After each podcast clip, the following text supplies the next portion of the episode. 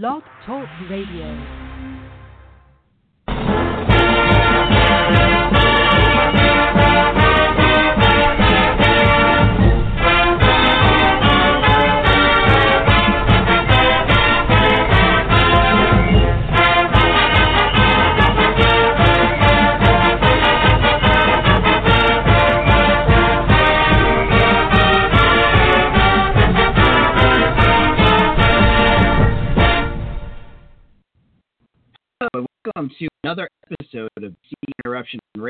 I'm your host AJ Black, soon to be uh, joined by our my always my co-host Eric Hofsis. Um, we're here, of course, to talk about BC football. Um, we have a lot to talk about this week as the Eagles got their heads kicked in on Saturday. They lost 30 to 13 to Purdue, a game that was never really close after uh, Purdue um, jumped out to an early lead. It was marred by lots of errors and you know poor play by BC, along with uh, qu- very questionable coaching uh, by Steve Addazio and uh, Scott Loeffler on offense. Uh, so we're going to talk a little bit about that today. So uh, joined as always is Eric Hostas just jumped in. Eric, how you doing? I'm doing good, Adam. The question, uh, the question for you, AJ, is how you're doing uh, with your little one. How many hours of sleep you get a night? One or two?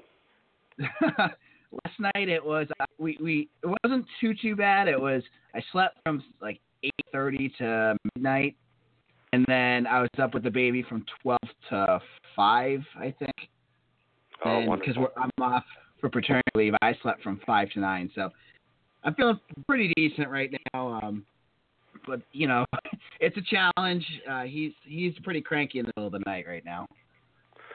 Well, you got to have time it out to do it on like a Saturday night, so you can do the old Pac-12 after dark games and uh, get caught up on the West Coast action. That's the best. Well, you know, I've been uh, falling behind on a lot of Netflix. I, I, I was starting to really about like four years ago get into the Daredevil series, and just because Oh. life had gotten busy, I had missed like all of the new Marvel ones that have come out. So I got permission from my wife. I'm like, if I'm up with uh, with the baby, and I, you know, catch up on those. So, you know, it won't all be lost time. So I'm looking forward to watching those when I need it. So Eric, uh, we watched the game on Saturday. It was painful to watch. It was bad football all around for Boston College. Is not, as I wrote earlier on BC Interruption, there wasn't really anything positive to take away from it. There, there was a play here and there, but all in all, the effort. It was hard to give a thumbs up to anything on that in that game.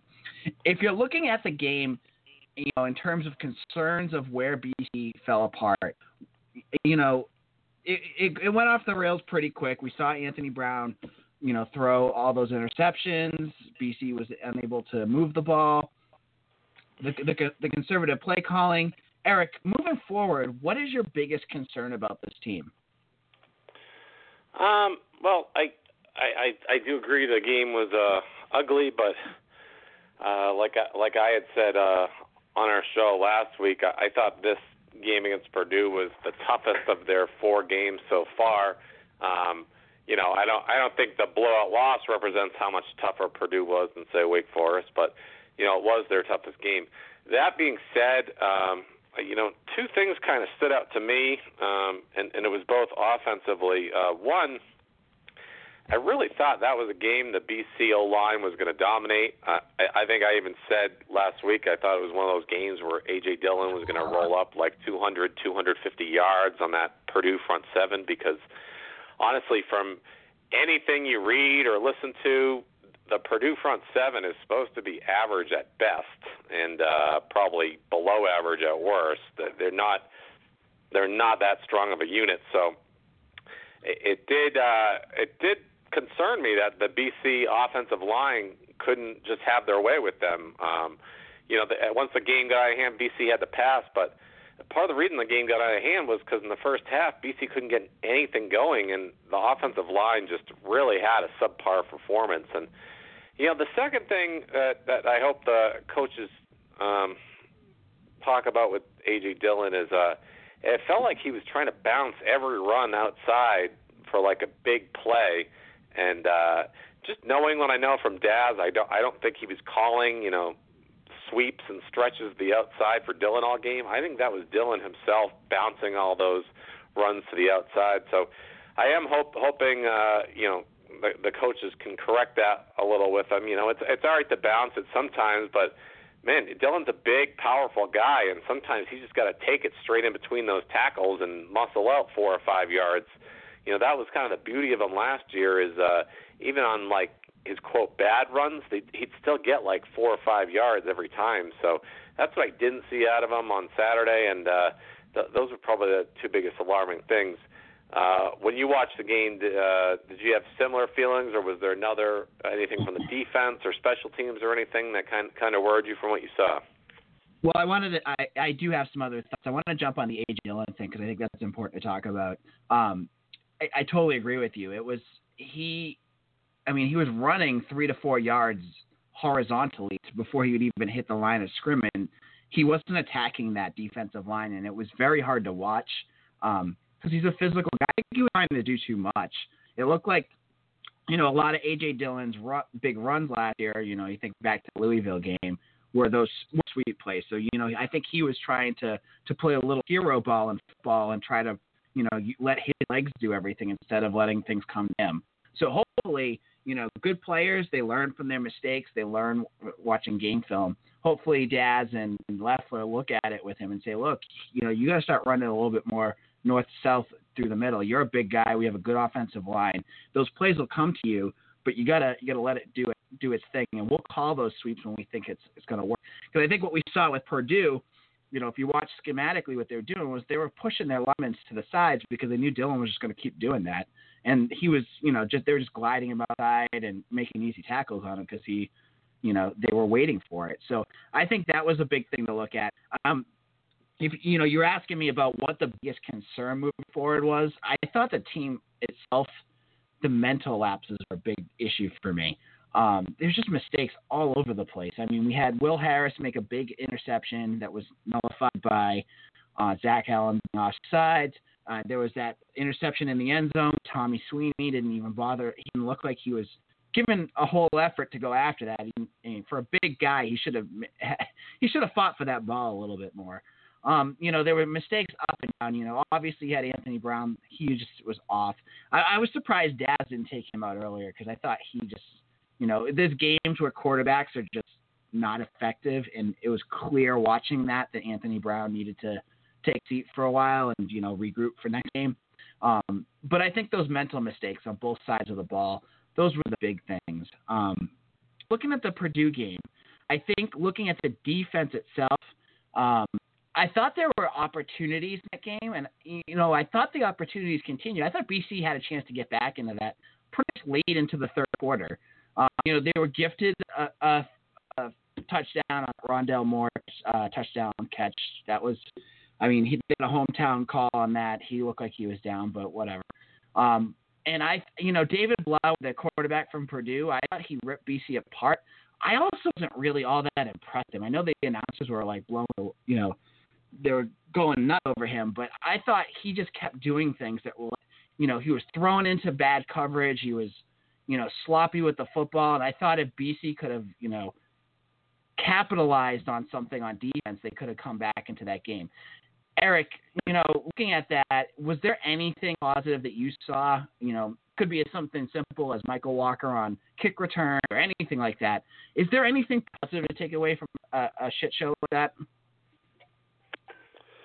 Uh, not, not really. There, I, I mean, I'm I'm really struggling to find uh, much of anything. I guess I guess the one thing I did like is that, uh, uh, um, and this, this isn't this is kind of just fluff stuff, but you know, I did hear Addazio's press conference on Monday, and he kind of owned the loss. And uh, uh, honestly, it's one of the first times here that uh, I haven't seen one of his press conferences, and he had all these excuses that he rattled through about why why the team didn't perform well. He just kind of owned it and said he has to coach him better and uh, kind of moved it along. So that was uh, that was interesting for me to see Addazio kind of take the blame on on the loss like that. So kind of refreshing in a way too.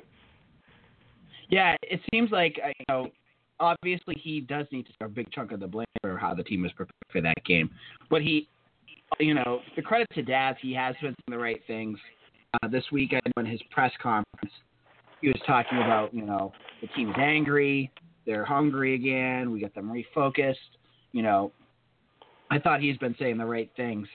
Um, now we're on to Temple. I, you know, I, I think it's time to hit reset on where people are seeing this team, myself included. Um, today, I mean, this weekend's game probably isn't going to give us a lot of information because it's going to feel a lot like some of the other games. Temple is definitely better than UMass, but they also lost to Villanova. Um, they beat Maryland. They beat Tulsa. Tulsa's a dumpster fire. Um, really, they're not. You, there's not much to take away from this game. Hopefully, BC just goes in and beats them soundly. But it's gonna take a while. I mean, if you if people have been paying attention, BC obviously out of the top 25 now. But not only are they out of the top 25, they don't get any votes anymore. Um, that loss was that damaging to them. So it's gonna take a while um, if they're gonna really build it up. But I think there's a tendency in our fan base, and I'm guilty of it as well, to react to one game. Eric, what do you need to see this weekend to say, okay, Daz has fixed some of the problems. This looks like a better, you know, looking squad, and they look like they're ready to go and face NC State in two weeks. Um, well, definitely, and and one thing just to piggyback on the not receiving votes, I I think it definitely was that performance on ESPN2 Saturday, and coupled with BC's you know most quality win this year now is a Wake Forest team that got absolutely steamrolled by Notre Dame on Saturday.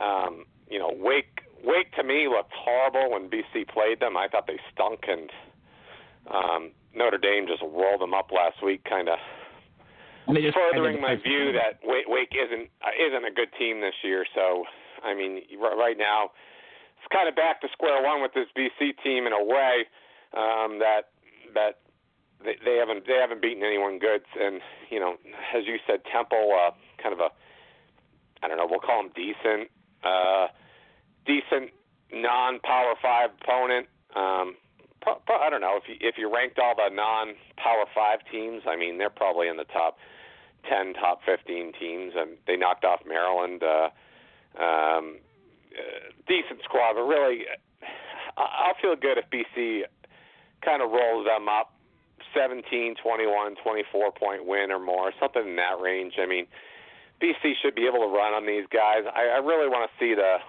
BC O line kind of reestablish their dominance because this is an opponent that they they should really run all over. And uh, if we see a situation like Purdue last weekend where the Temple front seven holds their own, uh, it's it's going to be a big cause for concern. But I, I really don't see that happening. So I think the two things I would see. I there's two big things I would see, especially on the offense. I think that'll fix a lot of the problems that he had. And there's things that we've already talked about. I want to see Dillon if he runs north to south and and hits three, four, five yards a run.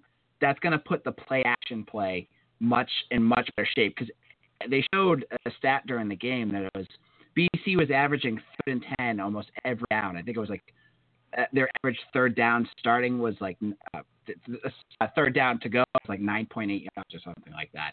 You, are not going to get an offensive um, play action going if you're playing behind the eight ball every down.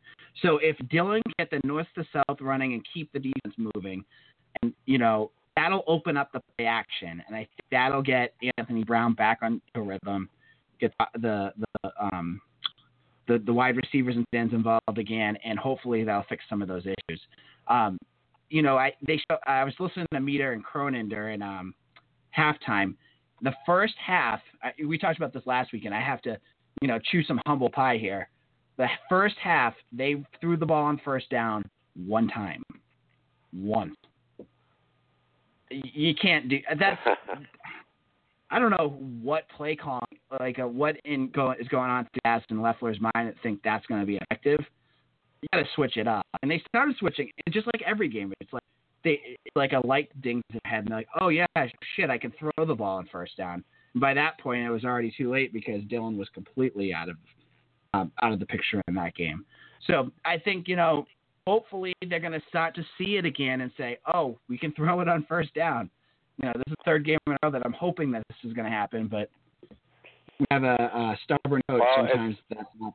It is pretty. Uh, you know, your point is pretty funny because in in the, the Wake game, not just you, but there was a lot of people that were like, well, you know, they they were setting it up for play action the second half, and I think to the people on the other side like me, that that's that's the other part of the problem of that strategy is because if you get behind, it kind of takes away the surprise of the play action game for the second half. So that's that's kind of why I thought it was absurd that uh, they were they were so run heavy on first down against Wake in the first half, and and were setting up for the second half because I mean you gotta you got to really be a cocky sob to to think you're just to dominate the game and uh, and be able to do that. So if BC if BC still thinks uh, that's the case, I hope I hope they got a wake up call um, against Purdue because that's exactly a scenario I could see happening against Clemson or something where where they're doing these runs on first down the whole first half to quote set up the play action in the second half and they just get too far behind where it doesn't even matter anymore. So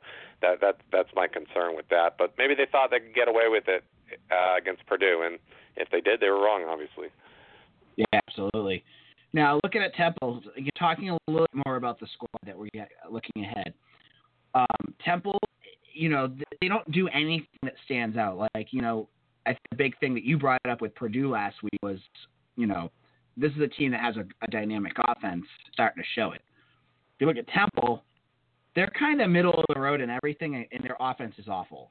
Their offense is 113th in the country, and they're you know, everything else is kind of around the 70s. So there's nothing that they do specifically well, and I haven't seen any news about it lately.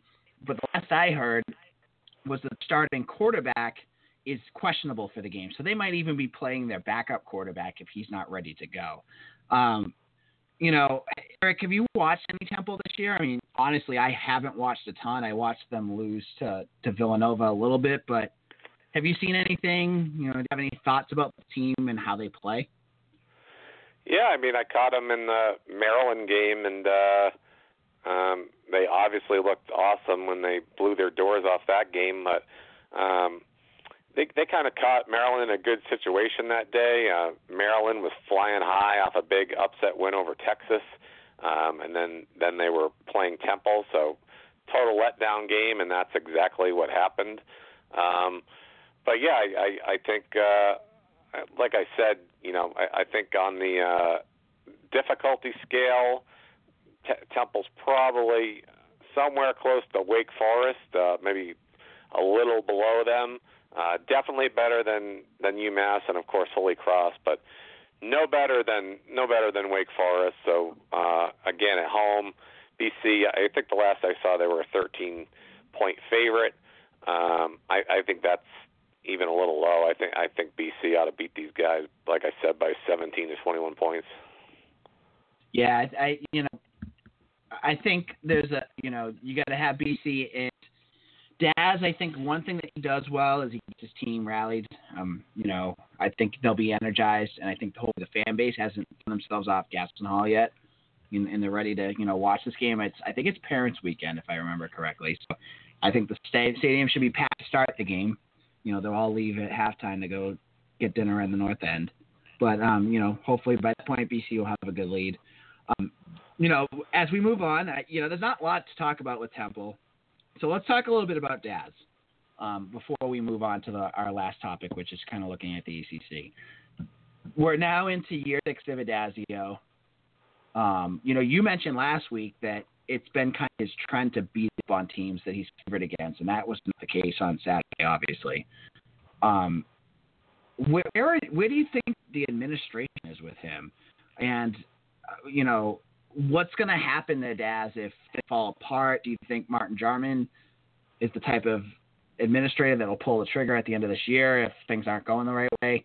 You know, just just your overall thoughts on this current administration, Eric. Um, you know, I I can't I can't really guess what what Martin Jarmond's going to do. I mean, from my standpoint, um, you know, the expectations are high this year. Addazio has a full roster of his guys. Um, the ACC is down this year, very down. I mean, Cle- Clemson's the only top, geez, maybe 15 team, especially now that Virginia Tech lost their quarterback. Um, Florida State is way down. Uh, Louisville's way down. NC State is NC State. Cuse is a little better than usual, but I mean, B- BC's Atlantic Division is down compared to most years. Uh, you know, aside from Clemson, obviously. So, um, I mean, everything's lined up for Addazio right now to, to succeed, and uh, um, you know, I, I don't know anything less. I, I don't know what your watermark would be where you'd be unhappy, but I mean, I'd be pretty unhappy with. Uh, anything under nine wins, to be honest. I mean, an eight and four season looks nice on paper, but to me, that's a way underachievement um, for for what this team should do this year. I, I saw someone on Twitter saying eight and four would be a great year, and I was like, maybe historically for BC in a vacuum, but not how everything's lined up right now. That's that's not a great year. Um, but you know, I, I still have high expectations for this team. I, I'm um, you know, I'm, I'm not the biggest fan of Addazio, as you might be able to tell, but um, I think last week was kind of a WTF game, a one-off. I, I, I thought they should have won, you know, before the game, but they didn't, and it was a bad day, and they just move on. So hopefully they they they won one. Maybe they shouldn't later in the year, but I, my my expectations for the team haven't changed just because of the one game last weekend. You know, I still think that this is a nine, ten win team, and I'm sticking with that unless uh, unless I really see a repeat of what I saw last weekend. Um, how about you, AJ? Did you after the Purdue game are you are you changing your expectations for the year? And uh, I guess I'd be curious to know you your viewpoint too. What's kind of your low watermark for Addazio, where you're like, all right, I I think we need a change if they don't get X number of wins. Well, I, I think eight and four, as you said, would be a disappointment given what we've seen um, with their current schedule. You you looked at what BC's schedule looked like at the beginning of this year, and you're like, oh crap, there's this whole chunk of like you got Miami and Virginia Tech and Louisville and Florida State, and you have this gauntlet of, of tough teams. And as season's played out, you're seeing a whole different story with what BC has, and other than Clemson, I mean, Syracuse hasn't played anyone, and I'm not. Bu- I, I will say it over and over again. I'm not buying on that team. Um, up like 600 yards to Western Michigan. Yeah, they beat up on UConn and Wagner and some other garbage school. I forget which other school they played, but I, I'm not buying in on them. They play. You will see what they're really like when they play Clemson this weekend. Um, but looking at their schedule, you know, look at you know, it's kind of leads into what I was going to talk about. Virginia Tech this weekend. They lost to Old Dominion, and they lost their starting quarterback and starting cornerback, um, who was thrown off the team, and their quarterback broke his leg. So they're both out. Now you look at that game, and all of a sudden, a trip to Blacksburg isn't as scary as it was three weeks ago. You know, Jackson did a good job. Justin Jackson did a good job against BC last year. He's out. You know what? What are they going to do? And they, they're they. You saw what it looked like against Old Dominion. They were not very impressive. So that's one game that was like, wow.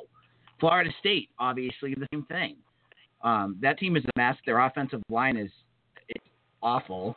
You know, they won last week um, in their game, but they're playing Louisville this week in a game of two teams BC should easily beat. You know, I, I don't like saying that about two teams that have historically been good, but I don't see anything on either of those teams that say, hey, they're going to beat BC. Those are two games, again, that they should win. Miami, you know, it's a home game. It's Friday night. BC plays well on Friday nights, other than that Clemson game a couple years ago. Another team I think they can beat. So I think you're right when you say nine three. They they're going to have another game where they play shit. It's you know it's going to happen. But if they can go out there and take care of business against some of these teams, nine and three shouldn't be that that big of a of, of a um, a, a, unreasonable risk for them to, to, to do. Now, there's been tons of, like I just mentioned the Virginia Tech news. There's even more news today. I don't know if you caught it. So, in the last 24 hours, Wake Forest fired the defensive coordinator um, after they let up, what, 56 points against um, Notre Dame. And today, Cal Bryant, the starting quarterback for you know, the last year at Clemson, announced he's going to transfer because Clemson went with uh, star uh, freshman Trevor Lawrence as their starting quarterback. What's interesting about the Clemson move, obviously Kelly Bryant, um, he's had success. He brought them to the playoffs. Lawrence looks like a you know a legit Heisman type quarterback when he you know matures a little bit. Um, but it, it, what I thought was really interesting is how that move is kind of shaped by the new transfer and redshirt policies because Bryant is able to leave the school after playing a couple of games, and you know Dabo Swinney said you know right off the bat that Lawrence is going to be the starter. It gave Bryant the heads up to be like, oh, okay, fine, I'm going to go transfer then because I can. And I'm not going to lose a year of eligibility. What do you think about this rule? Do you think it's going to really change how you know how teams are handling position battles and handling you know recruits? Maybe I was I was actually su- surprised that Clemson made this switch so early in the year. Um, a lot of people speculated they were going to wait later in the year just for this reason, because um, because now they're kind of screwed. If Lawrence goes down, they they they don't have uh, a reliable backup. So I, I think a lot of people.